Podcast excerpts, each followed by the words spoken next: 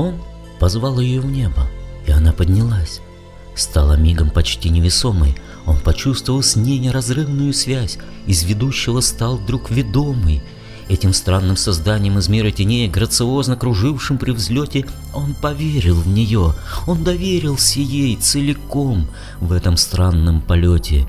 И казалось, предчувствовал каждый виток, каждый взлет ее или падение, он впервые забыл, что был так одинок под луной до ее появления, а она возносилась стрелой в небеса, за собой его чувствуя силу, и так ярко азартом горели глаза, а его упирались ей в спину. Он держал ее взглядом, над бездной держал, и боялся, что вдруг потеряет.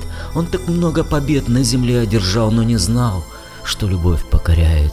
В одночасье, не зная запретов, живет две души вместе слив воедино, что вот этот, быть может, последний полет станет песней для них, лебединой.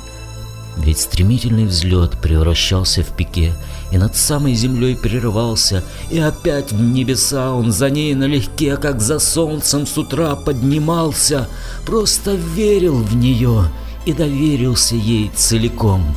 Не хотите, не верьте. Два летящих дракона с тех пор у людей стали символом жизни и смерти.